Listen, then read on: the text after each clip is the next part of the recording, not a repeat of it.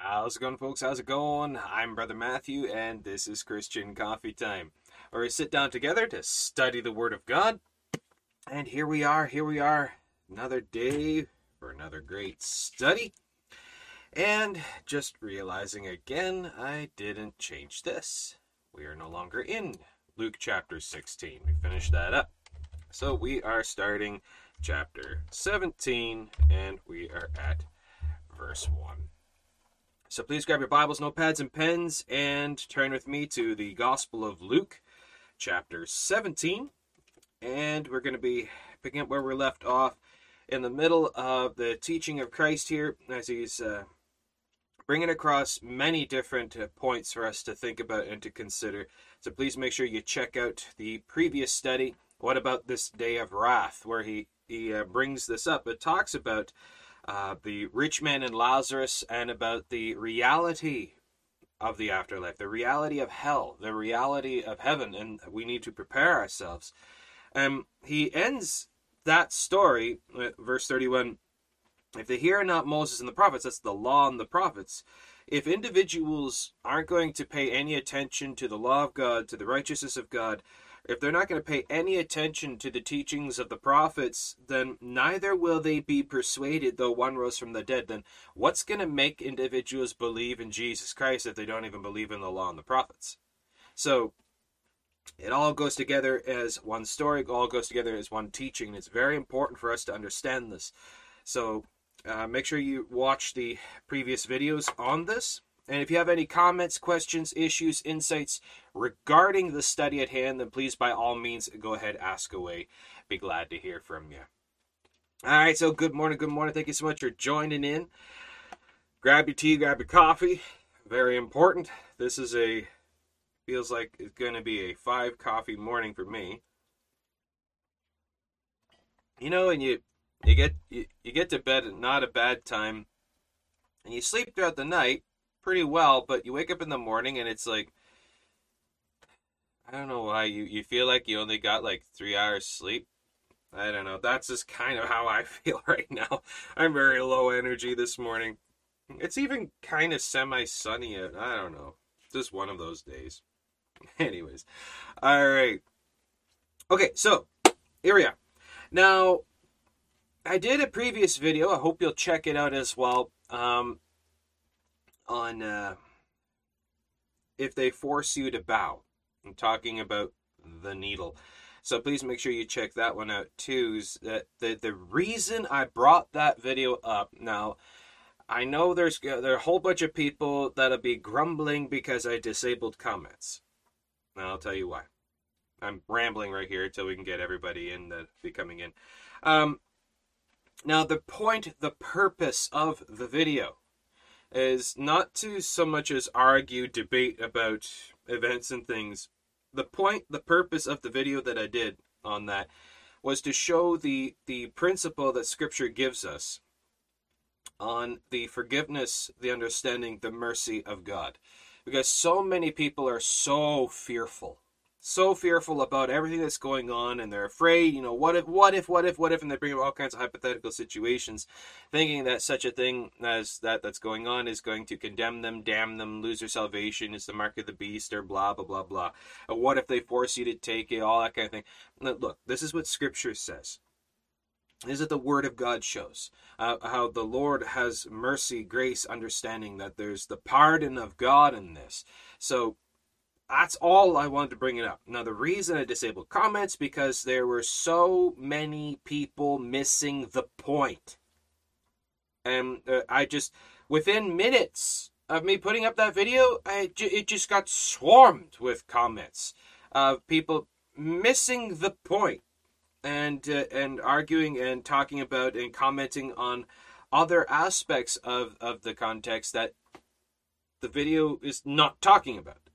I wanted uh, the, all the attention of the video to be on the point that I brought forward, not on what everyone else is trying to say in the comments. So if you got offended because I disabled comments, well, it's my video, so too bad.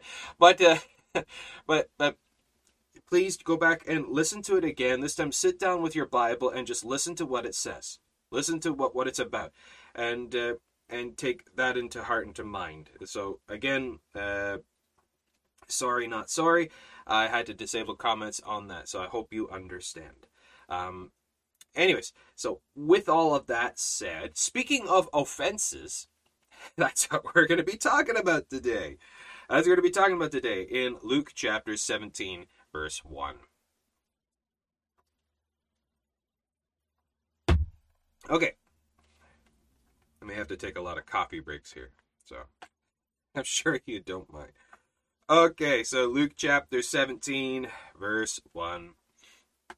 So he finishes up the story about rich Richmond and the Lazarus, and with uh, with Jesus' mic drop, uh, verse 31, about how the law and the prophets go hand in hand with the uh, truth of Jesus Christ. Now, let's just finish up this thought. Now, a lot of people seem to think that the law is no longer applicable that uh, the law and the prophets, the Old Testament, is no longer really applicable to us. That we, that that we don't have to pay attention to the law. We don't have to follow the law. Okay, let me clarify something here. Yes, we are no longer under law; we're under grace.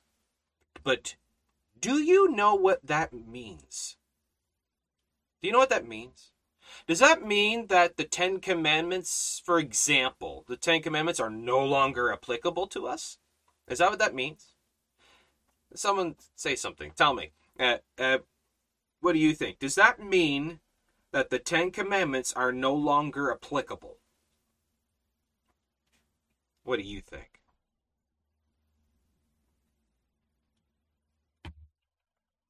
Now, what is what is the Ten Commandments all about? What's it for? Well, when you take a look at Galatians and Galatians chapter 3, it gives us a little bit of a hint. It gives us a little bit of a hint. It, it says that the law is our schoolmaster. For what? For sin.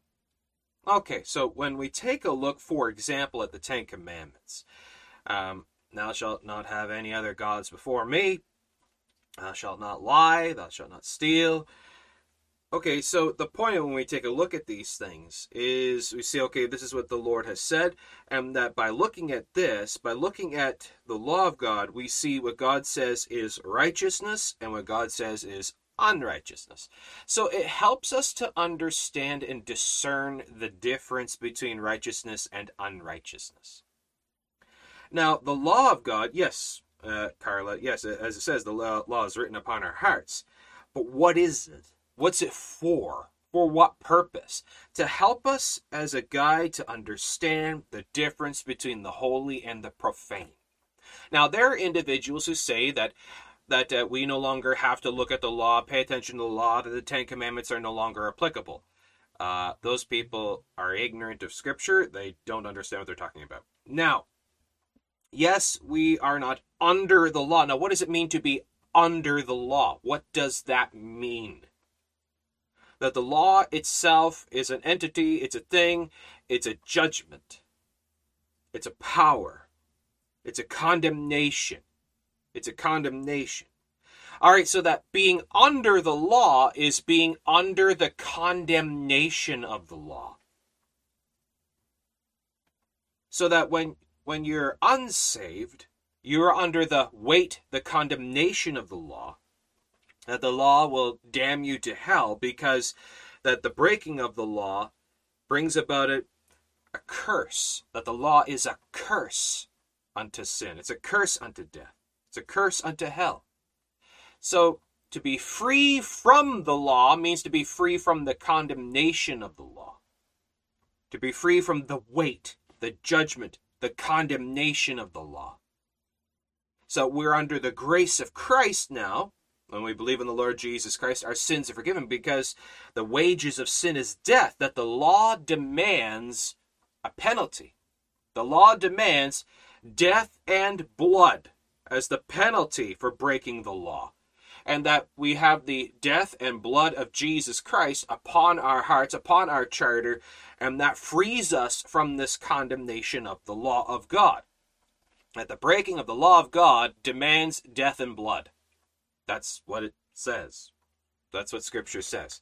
So, does that then mean that the law itself is no longer usable, uh, helpful, no longer something that we are to pay attention to? No, no. Uh, okay, so the law ceases to be a condemnation curse to us. The law ceases to be a condemnation curse to the Christian. What does the law become?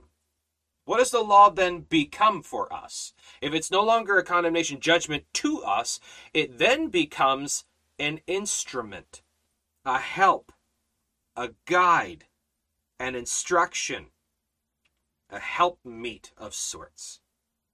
That when we look at the law, we no longer see our condemnation because we're freed from the condemnation. Now, when we as believers look at the law, we see one thing. We see the grace of God, we see the Lamb of God, the atonement for our sins, and then we see what the righteousness of God is and that it can help us to understand differences between the holy and the profane that it, it helps us to understand the righteousness of God a bit more. Now, we got to be careful with this because this is where the Pharisees come in with a sense uh, where they say, see, so you see, we need to be followers of the law. No, no, no, no, no, no, no. You're replacing Jesus Christ with law. Because we're under the grace of God, we're no longer like good Jews trying to keep law and commandments. That's not us now. That it has changed. The covenant has changed.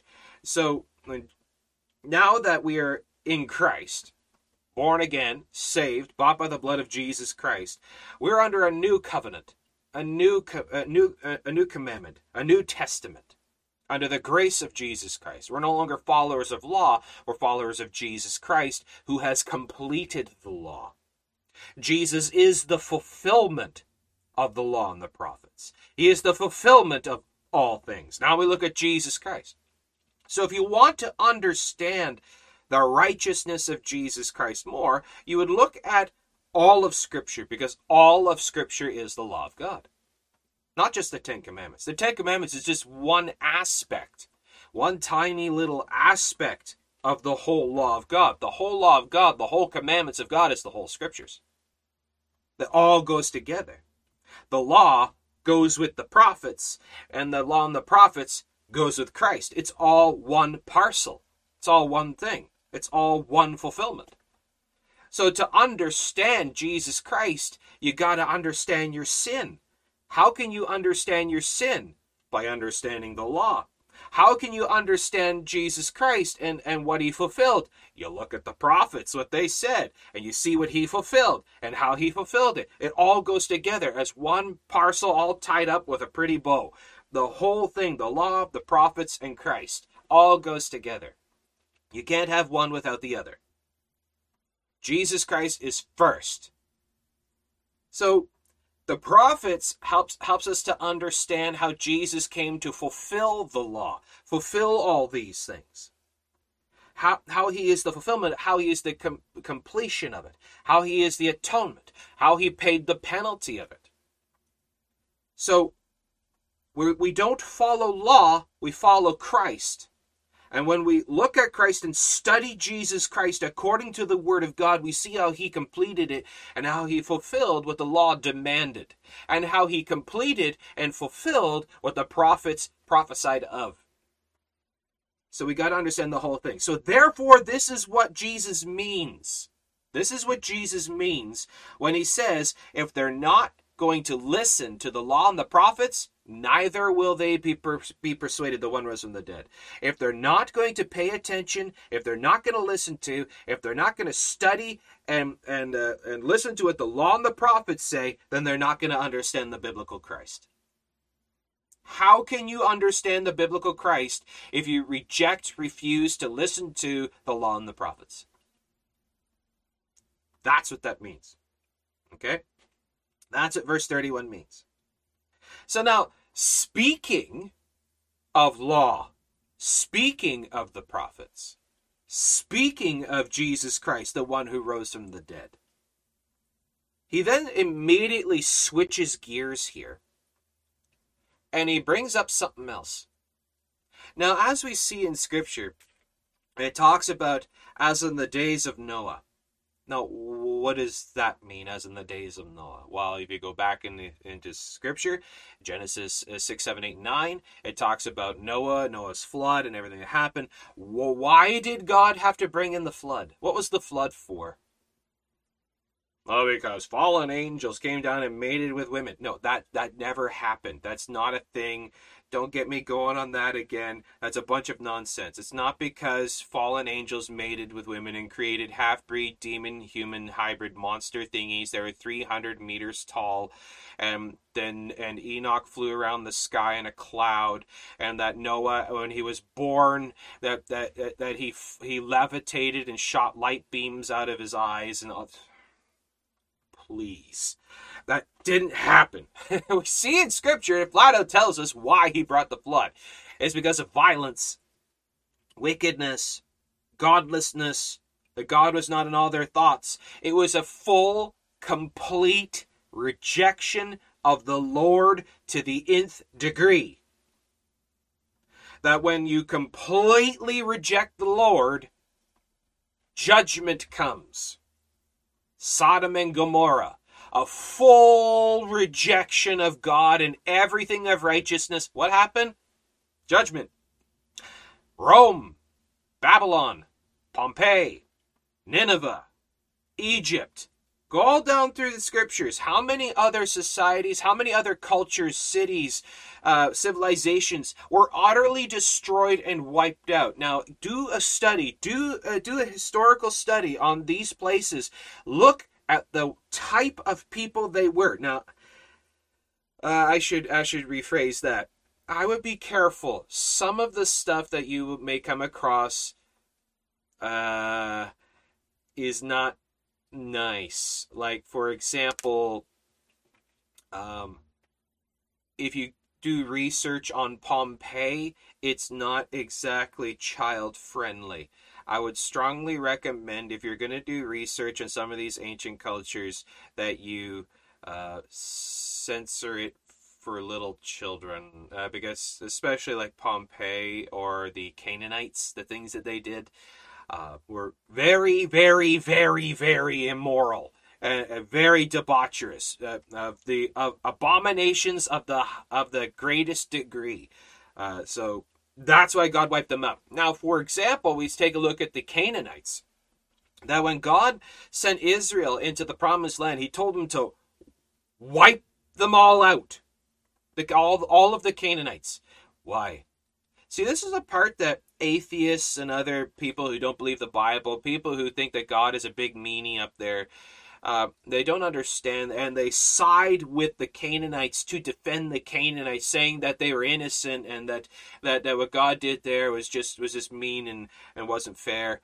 Uh, okay, I guess you have absolutely no idea what the Canaanites are all about. Um, is some of the the most debaucherous, evil, wicked, satanic stuff that you could ever imagine. Every every kind of sin under the sun was being uh, done by the Canaanites on a daily, regular basis. Child sacrifice, all forms of witchcraft and abomination, daily, regularly. They they were the most evil, wicked, satanic individuals that would make the worst people of today look like little Boy Scouts. They were so bad, so wicked, so evil, so immoral, so dark that God said, wipe them out. That Israel, the Israelites coming into the promised land, Israel was the flood. Like how the, the flood was for Noah to, to wipe out the, the old world, Israel was the flood of God to wipe out the Canaanites. The fire was the flood for Sodom and Gomorrah. And that Mount Vesuvius, was it, was the flood that wiped out Pompeii. The, the barbarians were the flood that wiped out Rome. And on and on. that God will bring his judgment, God will br- bring his condemnation down upon a culture, civilization, groups or whatever that have that have utterly rejected the Lord. Now, we see with Nineveh that the Ninevites had done the same thing. Utter rejection of God into the mo- most into the greatest forms of wickedness and abomination. Um, things that they did were unbelievable. I don't really want to repeat it, but that's why God sent Jonah to to declare the judgment and condemnation upon the Ninevites because of their sin and rejection of the Lord. And but we see something else here that in Scripture it says God is uh, God is not willing that any should perish. That God that God does not take pleasure in the death of the wicked. The Lord does not take pleasure in the death of the wicked. So, because of that, he will give them a chance of repentance.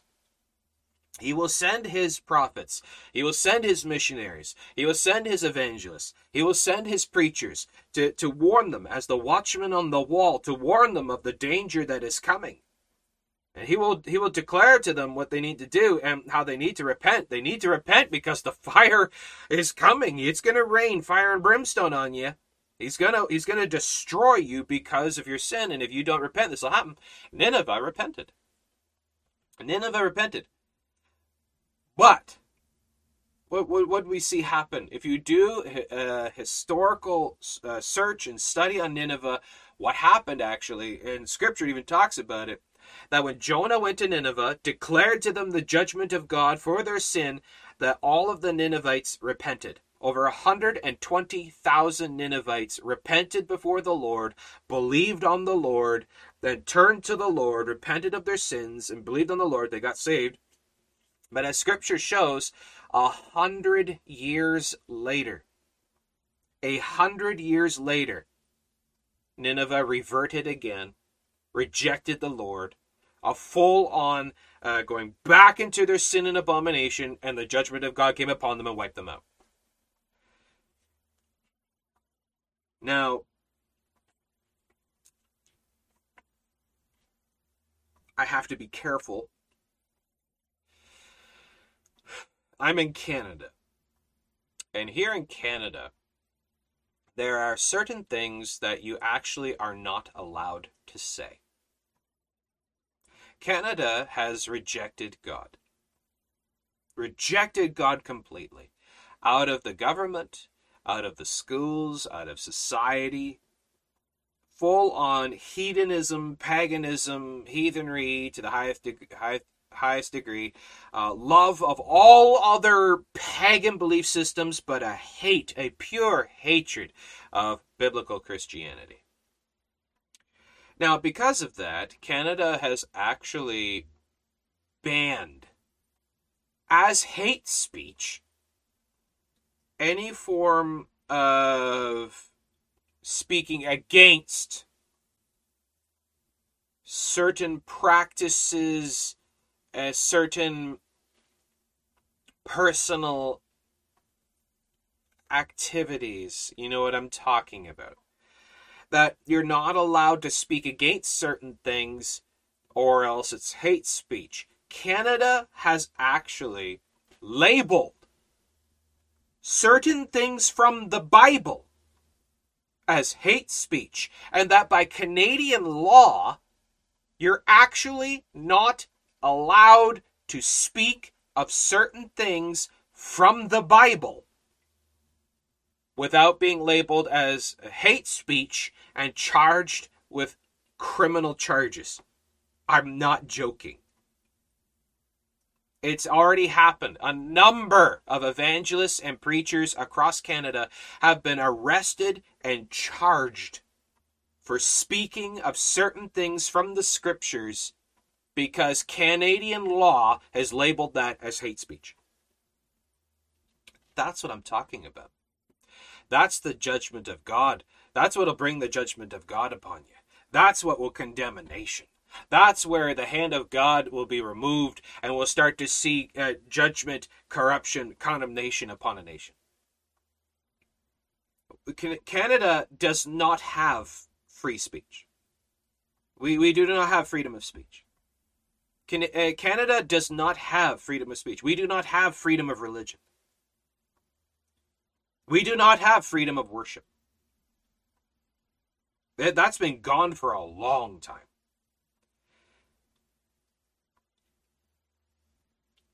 Luke chapter 17, verse 1. Luke chapter 17, verse 1. Then said he unto the disciples, It is impossible, but that offenses will come. It is impossible, but that offenses will come. Me- meaning that there's no way out of it. It's going to happen. It's impossible for it to not happen, is what Jesus is saying. It's impossible for it to not happen, that it's going to come, that offenses. Now, what does offenses mean? Trials, tribulations, that in the Greek, I actually have it written down here, scandalon. Scandalon, where we get the word scandalous. That that that uh, uh, these moral depravities and troubles, trials, tribulations, these things are going to come down. It's, it's impossible for this to not happen. But woe unto him through whom they come. These troubles and trials, what is Jesus talking about? He's talking about in the end of days that the law and the prophets and that Christ will be rejected.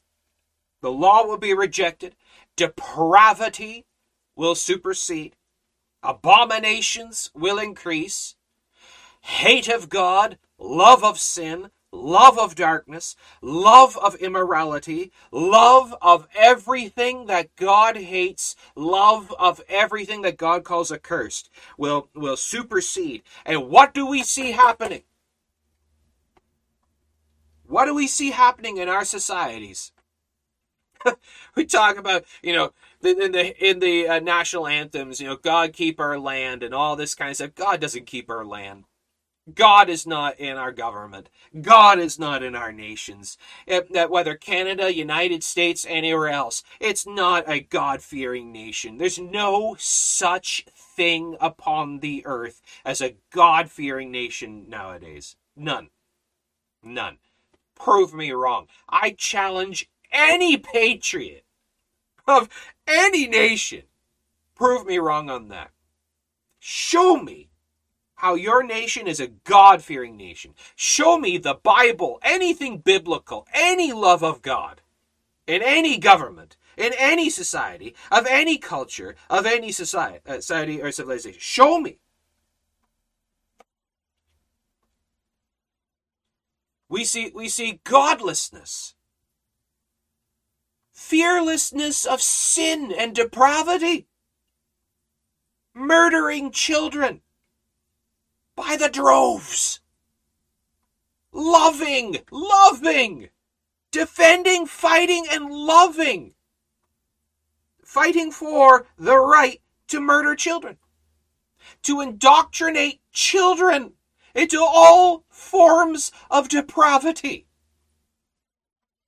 kicking God out of the government, calling it a crime to promote God in schools Tacking up the Ten Commandments in a school can get you arrested. The nations go in an uproar if God is brought up or God is mentioned. The societies, our societies, lose their ever loving minds if you start preaching the gospel in public. You will be arrested. You could go out in the street. You could preach Buddha. You could preach Muhammad. You could preach the, the, the satanic Bible. No one would bat an eye. But the moment you go outside and you start preaching Christ of Scripture, you start preaching the law of God, the righteousness of God, the gospel of the Lord God Jesus Christ, literally all hell breaks loose. The devils come out, all the pagans come out, everyone loses their minds, Are screaming at you, spitting at you. You know how many evangelists, preachers, and teachers and missionaries have been beaten up, mistreated, attacked, uh, uh, and arrested in Canada and the United States? Offenses will come. Offenses will come. Woe unto them that call evil good and good evil these things will happen. Christ will be hated. Christ uh, will be slandered and spit on. The word of God will be rejected to the nth degree. Our governments will become governments of paganism and heathenry and idolatry and every sin that is under the sun. And we wonder what is happening to society. And we wonder why bad things are happening. We're one, we wonder why pegs, but the plagues and pestilences and famines and everything else are, are, are occurring. We wonder why such depraved individuals are taking over our governments. We wonder why such unbelievable abominations are being taught to children in the schools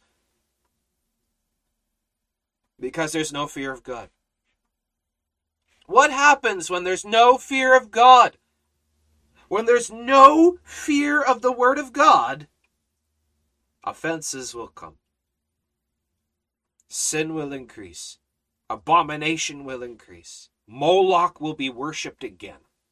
Moloch will be worshipped again. If you actually go back and take a look at when uh, just a couple years ago when they passed the uh, uh, what's what's it called again? The the uh, new abortion rule, uh, where now you can have post birth abortions.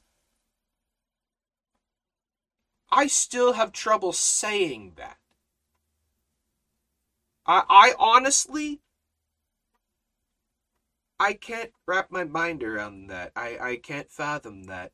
And that it is something that is celebrated. They rejoiced in the streets. Individuals in the government were praising and jumping and dancing and cheering for the passing of the law for post birth abortion, full term abortion. A full, full baby has just been born. You're holding a full term, full, fully birthed baby in your hands, and you can kill it.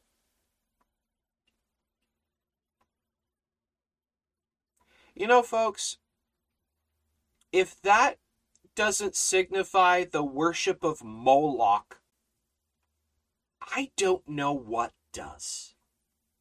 And you know what they also did? The moment, the moment that that bill was passed, you know what they what they flashed on the Empire State Building? Do you remember? Go look it up.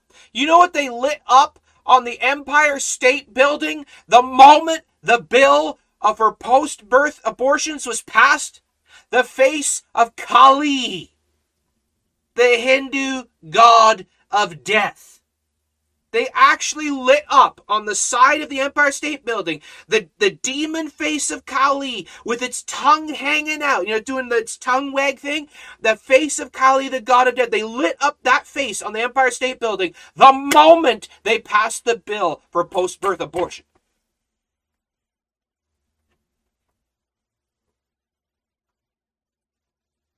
And we wonder what is happening to our nations we that, that, that our nations now do parades full parades of abomination down the street celebrating it people make it a family thing they take their children babies and children that they haven't murdered. They take babies and children that they haven't murdered to, to these parades to watch these abominations.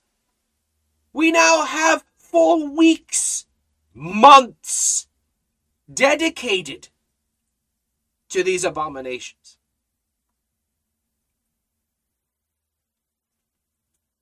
The love of the hate of God, the love of the hate of God is celebrated. Our schools now have full on special education curriculums to indoctrinate children into all forms of heathenry, all forms of paganism, all forms of immorality, all forms of immoral activities that I can't even mention. That if I was to mention half of these things, YouTube would censor delete my channel. but you're allowed to do you're allowed publicly to teach and indoctrinate talk about practice these things but for some reason speaking against it online can get you actually censored banned and doxxed that this this book is seen as hate evil wickedness by society they say god is the devil and that the devil is God. You know, people talk about how oh we need to love these people. We need to we need to befriend them. We need to don't judge don't judge don't speak evil don't judge this stuff don't speak evil of this stuff. You know you know you shouldn't be talking like this. Okay you know what? To all of to all of you limp-wristed yellow-bellied weak-spined christians who think that your god is a soy boy then I'm just going to show you what Jesus actually says about all of this kind of abomination. I'm going to show you what Jesus the Lord God Himself, what God says about doing these kinds of things, about indoctrinating these kids like this, about treating society. You know what Jesus said? Verse 2. Do you have your Bible? Luke chapter 17, verse 2. That those who, who perpetrate those who perpetrate these kinds of sins and abominations, those who promote and perpetrate these abominations, those that teach little children to, to behave, identify, do, and do this stuff and hack off their body parts and all this kind of stuff. You know what Jesus says about those people who promote and perpetrate this kind of sin? You know what he said to do to them? Tie millstones about their necks and throw them in the sea. God said that. Jesus said that. Jesus says it were better for them that a millstone were hanged about their necks and they were cast in the sea than that he, they should offend one of these little ones. And then you see so called, so called Christians defending abomination, defending this paganism, defending the, these offenses, defending, participating, participating, dressing up like as, befriending, hanging around with them, fellowshipping with this sin, the same, the same, the same sin that brought the fire on Sodom and Gomorrah. The same sin that brought the flood upon the world with Noah. The same sin that that that the that, that, that the Lord judged these other nations and destroyed them for. The sin that God had to create the lake of fire for. The sin that that Jesus went to the cross for that people fellowship with, identify with, participate with. Defend the sin that crucified your Savior. If, if that isn't the height of offensive slander to God, I don't know what is. That you would fellowship, defend, and promote the sin that crucified your Savior. You say you love Jesus, but in works dishonor him. You know, the Lord says but those who perpetrate, promote, and defend these kinds of sins that that that offend the little ones.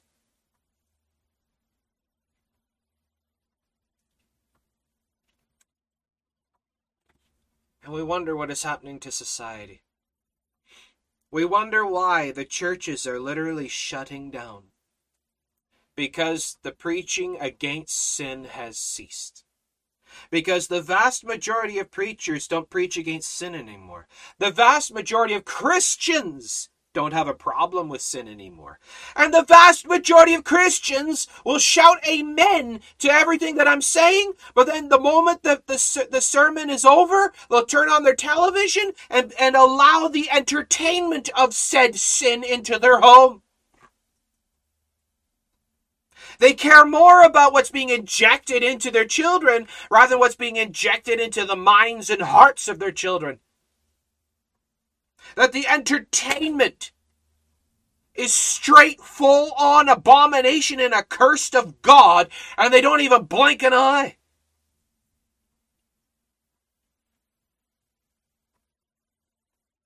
Doesn't make sense. This world is one giant, huge confusion clown world. It's a clown world. Everything's upside down. Everything's upside down. Offenses have come.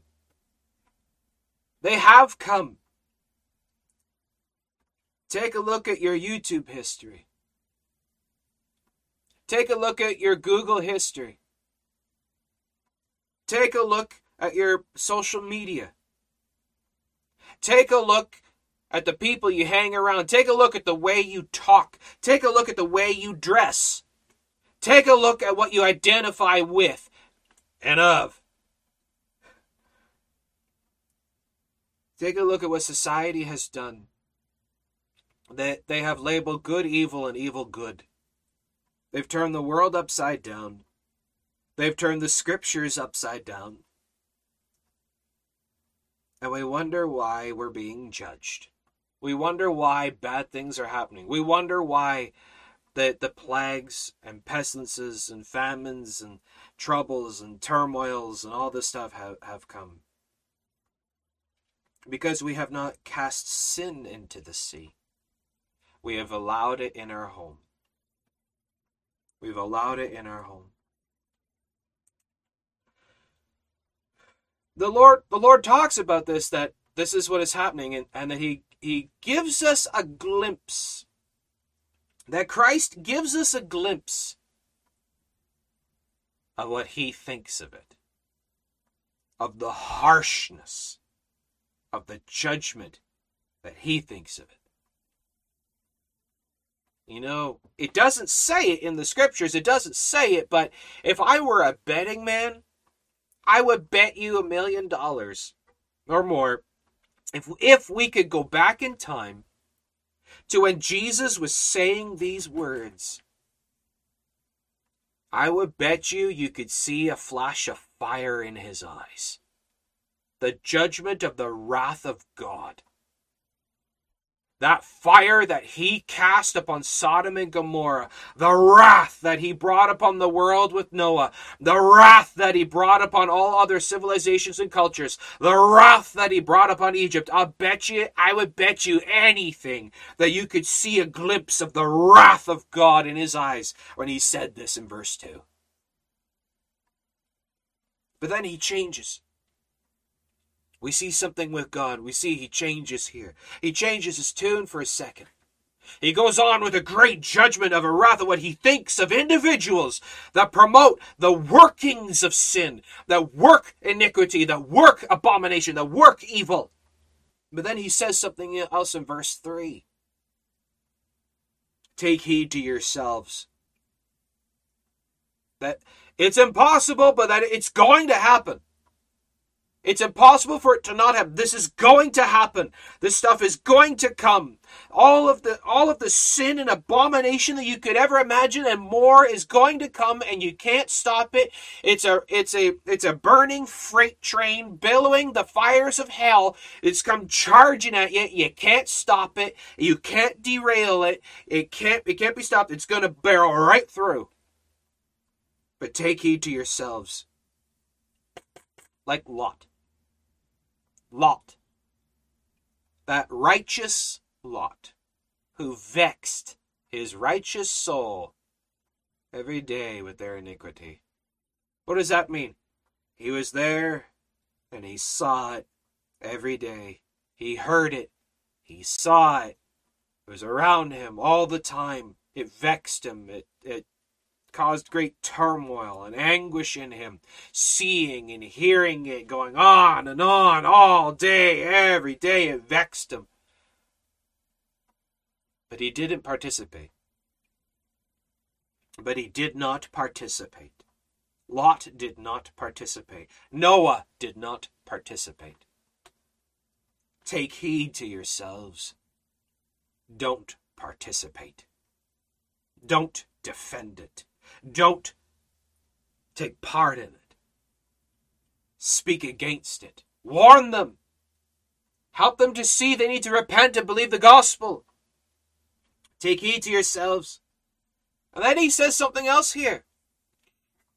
Take heed to yourselves, but also what do we see is also going to happen in the end of days? What do we see is also going to happen? The great falling away, a great apathy, a great disregard. A time will come they will no longer be able to abide sound doctrine. But they'll heap to themselves teachers having itching ears, and they should be turned after fables. The so called professed Christians are going to be participating, taking part in, and will be dancing with the pagans in the street. The so called Christians will be dancing with the heathen. They'll be living like the heathen, talking like the heathen, dressing like the heathen.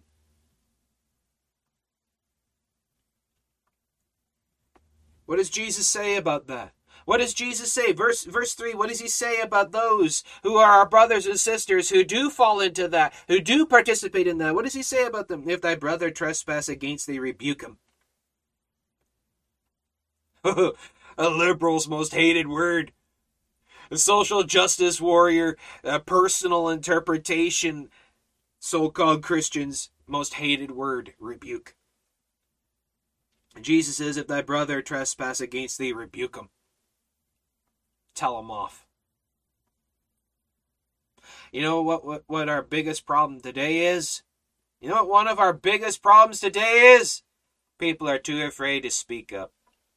You know, I noticed this. I noticed this a while back. Even driving around. Mm. I do have to clarify here in Canada. More in the rural areas. Now I'm kind of ruining my point. Is that what I've noticed is that people here are very hesitant to honk their horns when they're driving. Here in Canada, um, people are very non confrontational. Non confrontational. I don't know what it's like so much everywhere else. I do know in some places where everyone's confrontational about everything, uh, especially down in the States.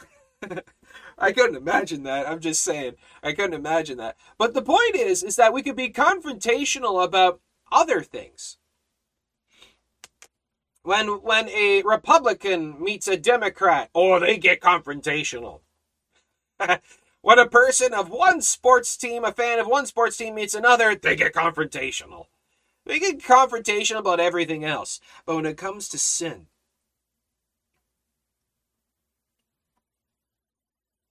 when it comes to the Word of God,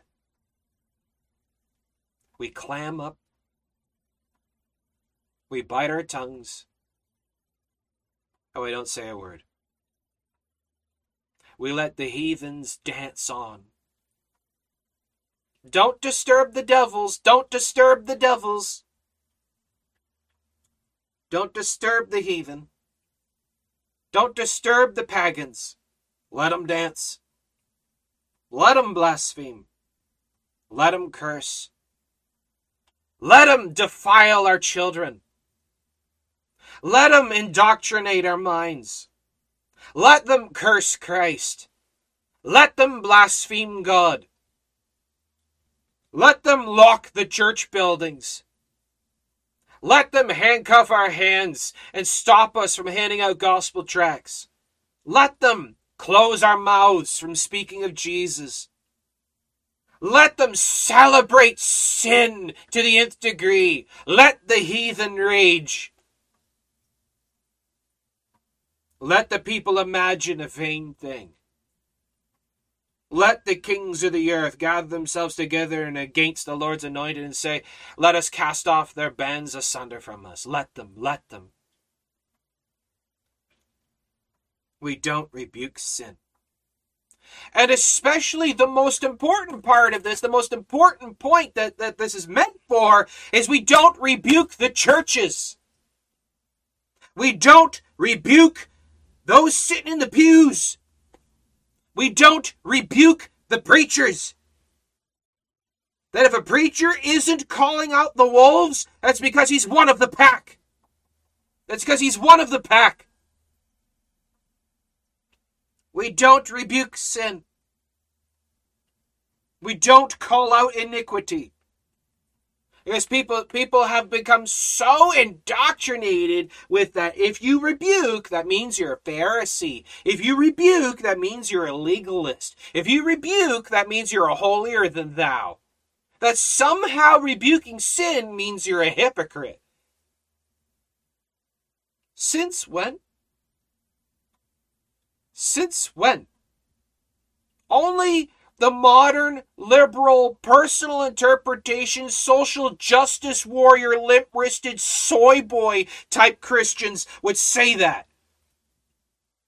Those who want to water down sin, air condition hell, smooth out the rough edges of the cross, staunch the flow of the blood of Christ, reduce the sovereignty of Christ would ever say things like that. Those who want to open up the Word of God to mean anything, that it can mean whatever you want, that, that you can have the God of your own imagination, that righteousness is whatever you feel, that doctrine is open to your feelings, your opinions, that, that theology is what, whatever you experience.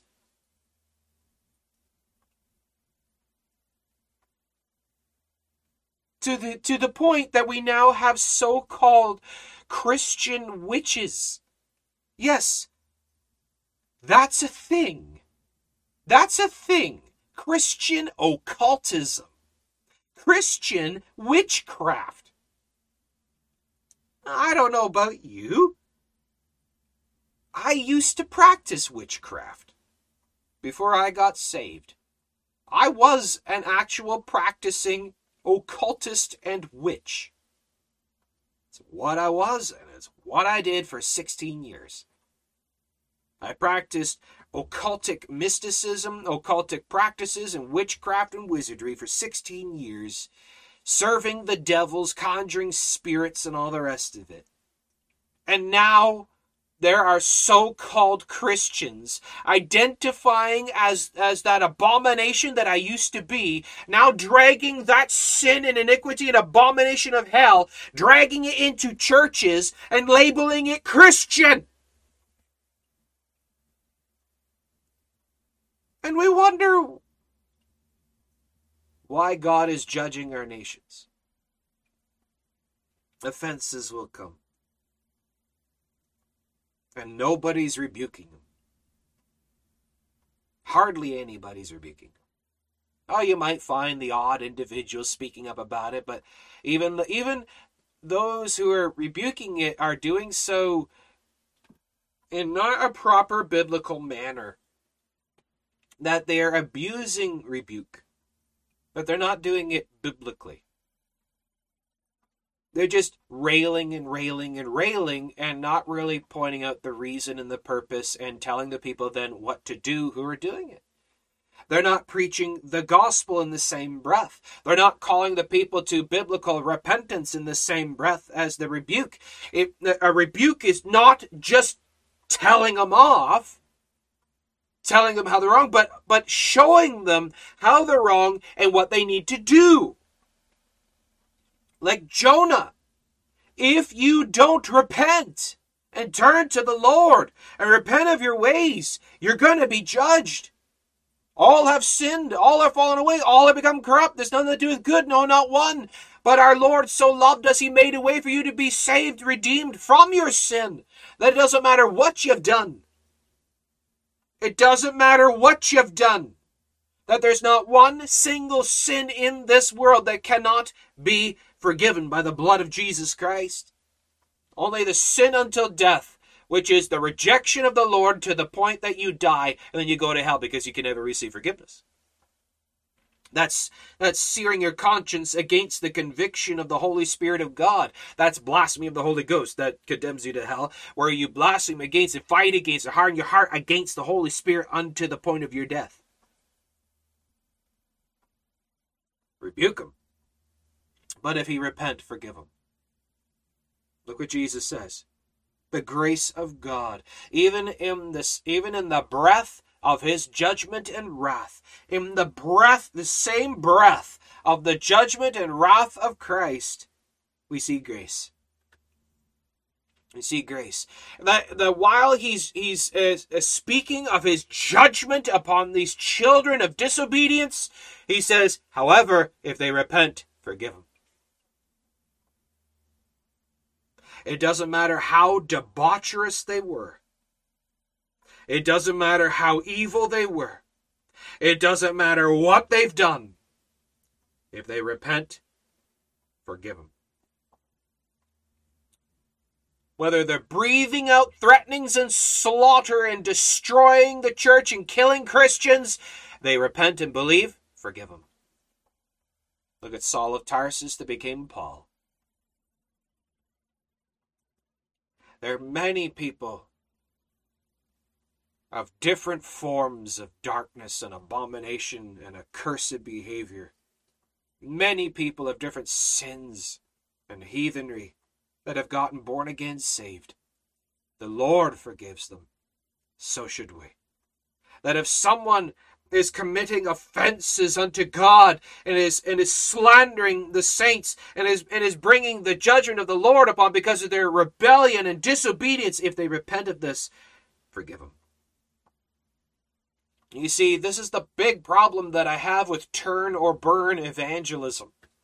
I hate it so much. I hate turn or burn evangelism. Now, what is turn or burn evangelism? You see it, you see it on um, YouTube and Instagram, other places, where they're going out and they have their placards covered in flames and stuff, talking about the hate of God, God hates this, and you're all going to hell. And they're just spewing just anger and hate and wrath and judgment. And there's no forgiveness or grace in their speech. It's just all anger, wrath, and hate. That's not evangelism of our Lord Jesus Christ. That is not biblical evangelism. There is a time for hellfire brimstone preaching, but hellfire brimstone is mingled with grace. That God does not take pleasure in the death of the wicked, He wants them to repent that there is a wrath that is coming. What about this day of wrath? But if you repent, you'll be forgiven and saved from the wrath. Where is grace? Where's grace today? You see, we talk about sin and accursedness. We talk about heathenry and paganism filling our societies. But at, the, but at the same time, we see something else that while we're pointing the finger at the heathen, we're pointing the finger at the abominations. We need to point the finger at the churches. Where's the evangelists? Where are the holy men and women of God? Where are the preachers? Where's the missionaries? Where's the evangelists? Where's the teachers? Where's the prayer warriors? Where's the grace? Where's the mercy? Where's the forgiveness? Where is Christ likeness? Where is it?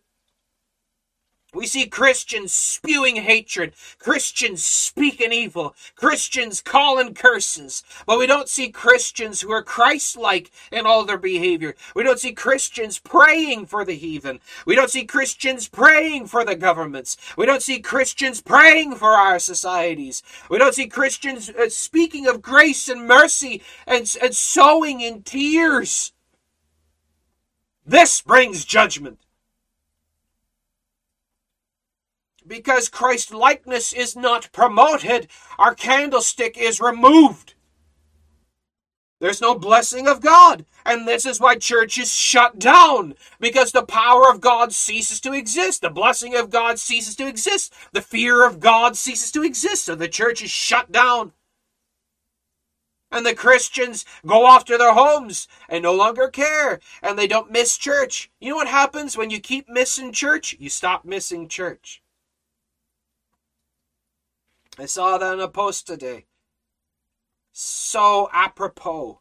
So on the nose. You know what happens when you when you when you keep missing church? You stop missing church.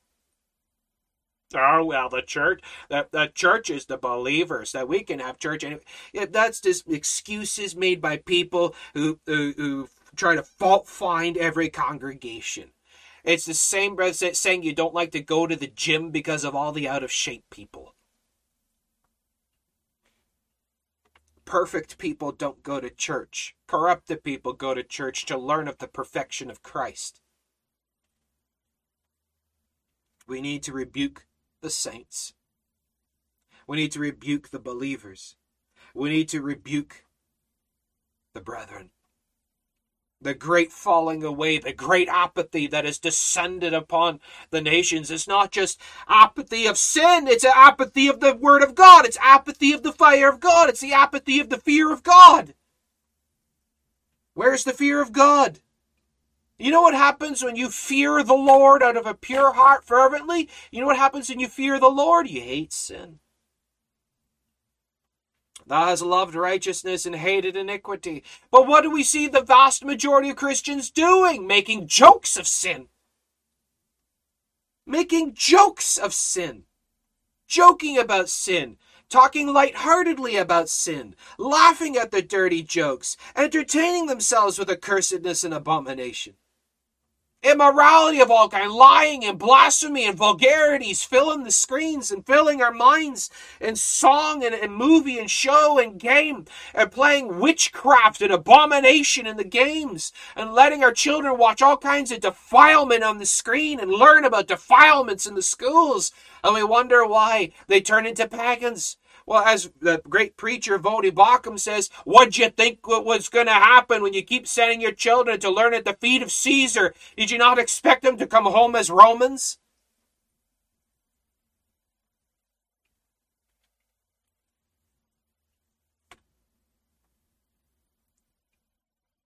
Rebuke them. And if you repent, forgive them. The judgment is mingled with grace. The fear of the Lord is the beginning of wisdom. The fear of the Lord is to hate evil, sin, and iniquity. The fear of the Lord, the fear of the Lord is the candle that lights the church. Where there's no fear of Lord, you're worshiping in darkness and you don't know what you're worshiping. The fear of the Lord lights our path and lights our minds. The fear of the Lord is what opens up the Word of God to us. Because if we have no fear of the Lord, we're not going to understand what we're reading. We're not going to understand what we're singing. We're not going to understand what we're hearing. We're not going to understand what Christianity really is. Where is the fear of the Lord? The Lord of Scripture, not the Lord of our minds of Romans 1 18 and 25 about fashioning a God of our own imagination. It's not about us. It's, we need to get over ourselves. We become so self indulged and self centered, self conceited, self righteous that, that we're full of our luxuries and vanities in our everyday that we no longer have the fear of the Lord. The Lord is not in all our thoughts. And that was one of the main condemnations on the world in the days of Noah that the Lord was not in all their thoughts. Christ mindfulness is becoming a rarity.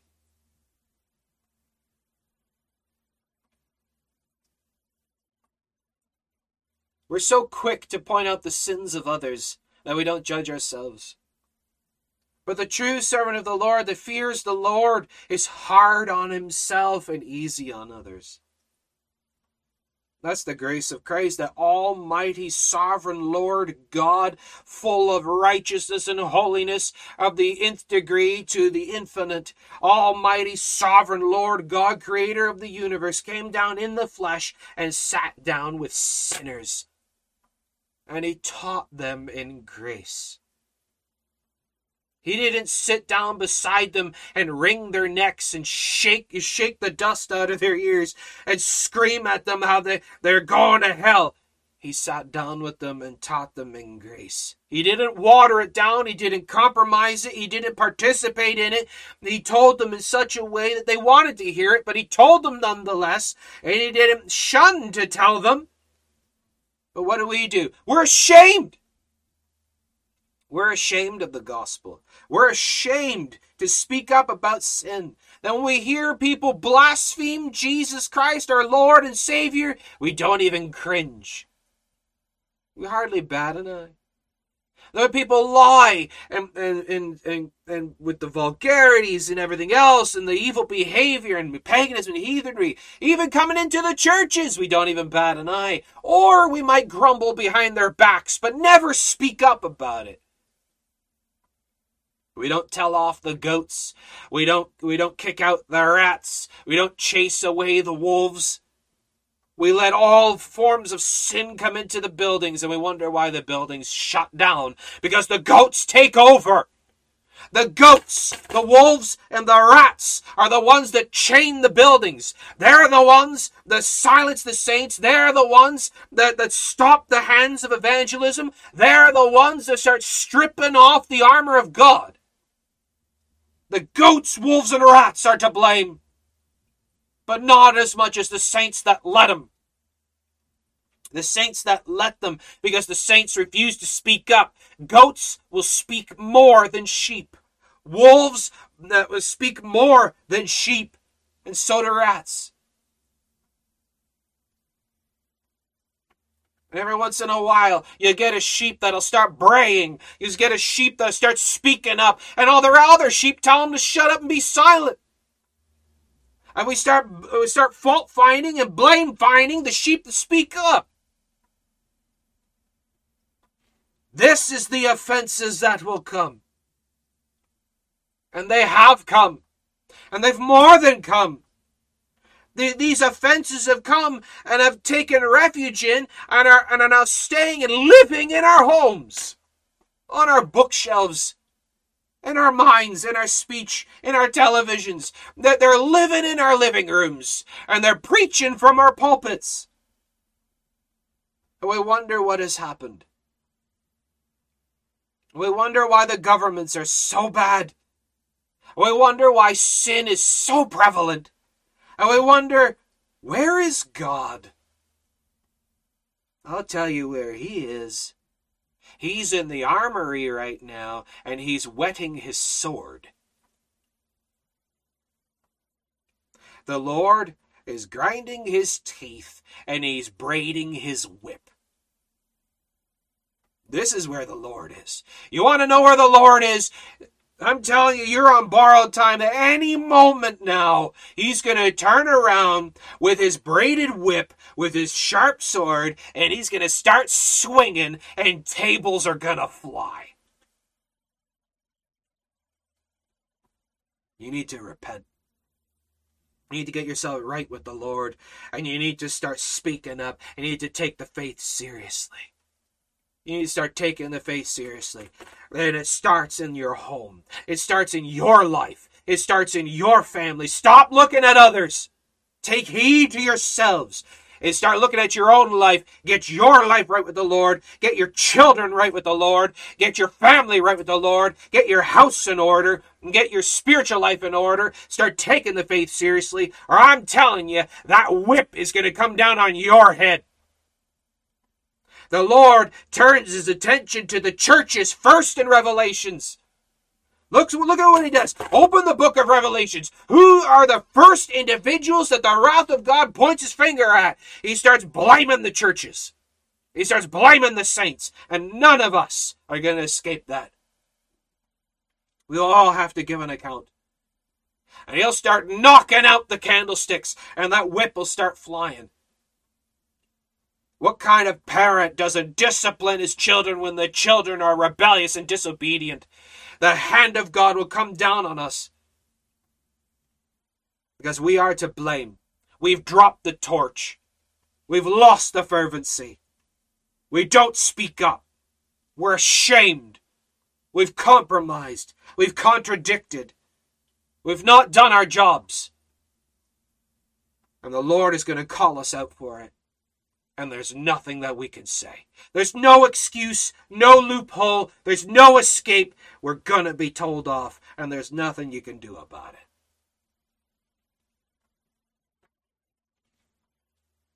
You say, we say, uh, well, we repent, we repent.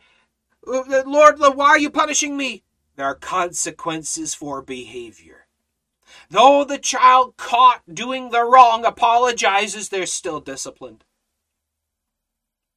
But praise the Lord of the grace of God, the discipline does not mean rejection of salvation. It doesn't mean disownment. It doesn't mean we're cast away from the family of God. But we are going to receive discipline. And you know what part of that discipline is? You know what that what that discipline is, and this is the point I want to make here. You know what the discipline upon the churches are uh, for our rejection and our apathy? Having to live in the bed that we made of our compromise of sin. Having to live in Sodom and Gomorrah. You made your bed, now sleep in it. We have to live in Sodom and Gomorrah we let it happen. We let it happen. It was a slow leak. It took time, but it was a slow leak. And we're here, and now we gotta live in it. Now we have to watch our children become pagans. We have to watch our children become heathens. We have to watch our churches get chained up and there's nothing we can do. You can rail and scream and riot on the streets all you want. It's not going to stop it. You can't stop this. These offenses will come and they have come and you can't stop it. Now you got to watch the parades. You got to listen to, to what's going on in the schools. You have to see what's happening in the governments. You have to see and watch and listen and it's all around you. You can't stop it by plugging your ears. You can't stop it by closing your eyes. It's going to fill the TV screens. It's going to fill the minds. It's going to fill the churches. It's going to fill society. And there's nothing you can do about it. That's our punishment. And the Lord says, See what you've done? You see what you've done. You see what happens when you don't take me seriously. You see what happens when you reject my word. You see what happens when you don't speak up. You see what happens when you don't rebuke sin. You see what happens when the righteousness of God is rejected. Where the laws of God are replaced. You see what happens when wrong judgment doth proceed. You see what happens. You see what you've done. The parent says to the child, Do you see what you've done? And our parent, our father, points his finger at us, his, his children, and he says, You see what you've done. Do you see what you've done? And you don't look down the road, you don't plan ahead, and you don't think about consequences, and you don't take the faith seriously. You see what you've done. The state of the world is our fault. The state of the churches is our fault. The state of our children is our fault. Judgment must begin at the house of God. Paganism and heathenry in the church is our fault.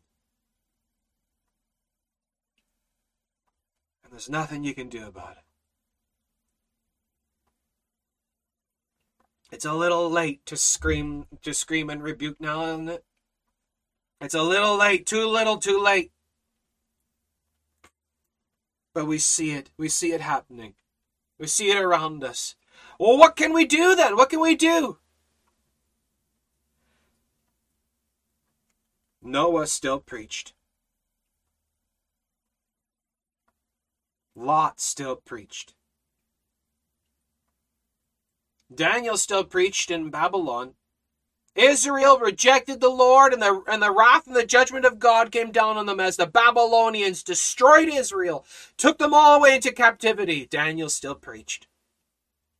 Shadrach and Meshach and Abednego still stood and still preached. The prophets still preached, still warned. Though the judgment had already come, there's nothing you could do about it. You can't stop the judgment of God. But you can preach through it. You can still do what's right. Take heed to yourselves. Still do what's right. No one else wants to stand with you. Stand alone. Stand alone. Get yourself right with the Lord when no one else will. If no one else will do the work, you do it. If no one else will stand, you stand. No one else will evangelize, you evangelize. No one else will rebuke sin, then you rebuke sin. The remnant of the remnant. We see the remnant of God, the saints. Many of them are not disciples. Many of them are apathetic and don't really care. But they are saved, as the scripture says, by the skin of their teeth. They are saved but then there's the remnant of the remnant. That's those that take the faith seriously. And those are very few. Like when Elijah went to meet the Lord, and the Lord says, What are you talking about? There are 7,000 others that have not bowed the knee to Baal. Out of all Israel, the millions and millions of people of Israel, only seven thousand out of millions. Now, I, am not much of a math expert, but that is a really low percentage. Let's say 1 million. Let's let's hypothetically say 1 million people out of 1 million people, only 7,000. That's a very low percentage. That's a rarity that uh, that in, in which it would be a couple million like there'd be more than that there'd be quite a few million people in israel that out of 7000 people you could actually go for a very long time before even bumping elbows with another saint. That uh, those 7000 people they could go for a very long time without even meeting each other. It's that rare. And the scriptures say when the lord comes again when the Lord comes again, will he even find faith in the earth?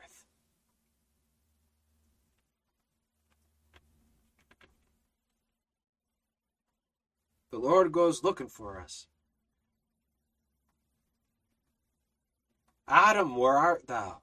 Adam, where art thou? Did, did, did the Lord not know where Adam was? No, he knew where Adam was. Then why was he calling? He was calling because he wanted Adam to confess and fess up. He wanted Adam to stop being ashamed and actually go and confess and get himself right. God calls, Saint, where art thou? Saint, where art thou? Put your name in there. Put your name in there. The Lord calls you.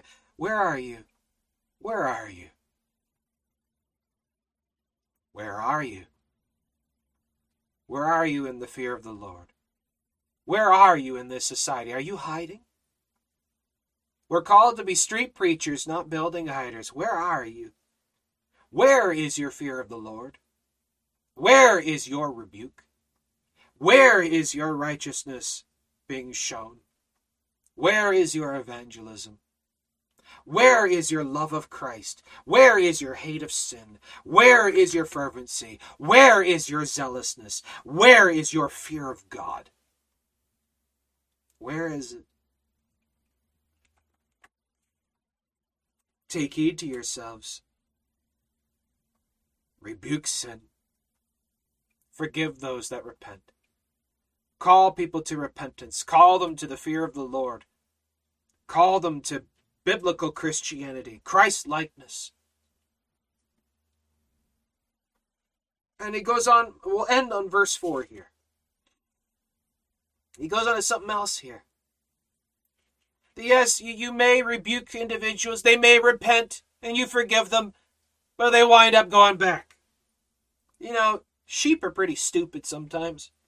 I don't know if you've seen videos of it. Sheep are pretty stupid the Lord picked a really good animal for us.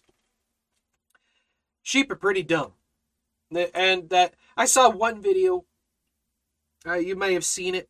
It shows a sheep got stuck in a, a little crevice rut thing, and the and the farmer comes over and they're working and digging. They finally pull that sheep out and they sit on the ground and it goes bounding off and falls right into another one.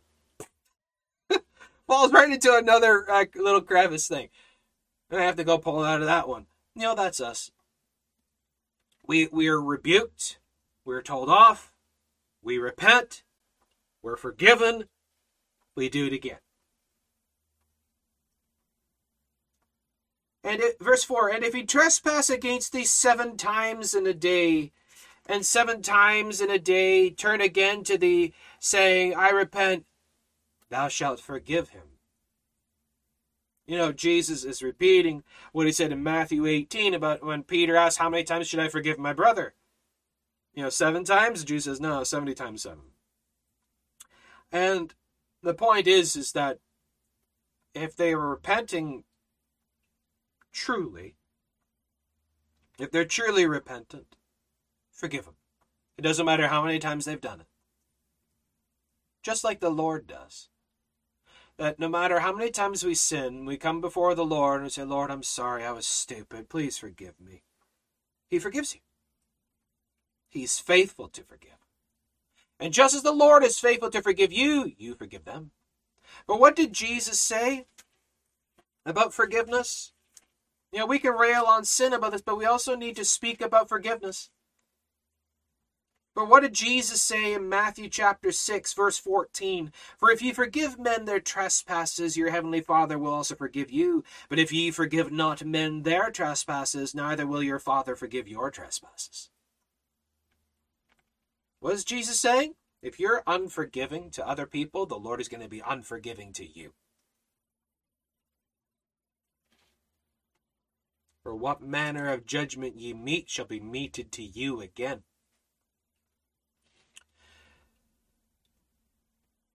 Know, we can get really angry about the state of the world. We can get really, really, really angry, worked up, righteous anger at all of the abominations surrounding us. But we must remember a couple things, and I'll end it with this. We must remember a couple things. It's fulfillment of prophecy. It's fulfillment of prophecy. We were told this is going to happen just like this. We were told it'd be as Sodom and Gomorrah. We were told it would be the sin of Egypt, as in the days of Noah. And it is. We were told there'd be a great falling away. What did you think the great falling away would look like? We were told the love of many shall wax cold. We were told there'd be pestilences and plagues and famines and earthquakes and wars and rumors of wars and corrupted government and judgment. And it's fulfilled. We were told that sound doctrine would be rejected and that the churches would become apathetic and they'd be turned after fables. And it's fulfilled. We were told there'd be the, there'd be the rejection of God and that God would not be in all their thoughts. And that is fulfilled. It's, a, it's fulfillment of prophecy. And we must remember one other thing. It's our fault. There's no one to blame but us. And finally, remember one more thing, one final thing. When you judge, when you call out sin, when you rebuke, when you stand for the Lord, do so as a servant of Jesus Christ and not the harbinger of death. Don't do so in hateful wrath, for it's the wrath of God, not your wrath. We are here to warn the people and call them to repentance and tears. We are here to show the grace of Jesus Christ. We are not the wrath of God. We are not the judgment of God. You are not the sword of God. You're supposed to be a demonstrator of His grace. We are supposed to be those who sow in tears that we may reap in joy. We're the watchman on the wall that cries unto the people in tears, uh, Would you please move? You're going to be destroyed. Please move. And if they don't, it's their fault. But you've warned them. We're supposed to reach into the fire and pull them out, as Jude says, not push them deeper into the flames. We're supposed to pray for the wicked, not curse them. We're supposed to teach the sinners, not hate them. Remember grace. Remember forgiveness. Let your anger be tempered with grace. Offenses have come, and it can be very upsetting which is a massive under, uh, uh, understatement. But we can't let our anger cause us to forget to show them grace. Because imagine Almighty Sovereign Lord God sitting at the same table with blasphemers and drunkards and harlots and liars and all the rest of them. If Almighty Sovereign Lord God can hold his tongue and show grace and not wrath to the sinners, then so can we. We're supposed to be examples of Christ likeness. Let your speech be salted with grace, that you may know how ye ought to answer every man. Just something to think about. So with that, we'll wrap that up there. I hope that uh, this gives you some insight and understanding. I hope that this is a bit of a call to arms for you. So please take this to heart. Share this around. Rewatch this. Help others to see this is what it's supposed to be. You know, people say, oh, you're not supposed to judge. Don't judge, don't judge. Just love, love, love, love. You know, Jesus wasn't a hippie, right? Jesus wasn't a soft spoken, limp wristed, a soy boy hippie type. He had calloused hands and sunburnt, and he spoke up and he told off. Yeah, well, Jesus is God. He can do what he wants. And so did all the prophets. Look at Elijah with the prophets of Baal. You look at uh, Paul with Elymas the sorcerer. You look at uh, Peter with the Sanhedrin. You look at John the Baptist with, with the hypocrites. You look at all the servants of the Lord just to call out sin and tell them off for it, as well as pointing them to how to be saved. So remember that.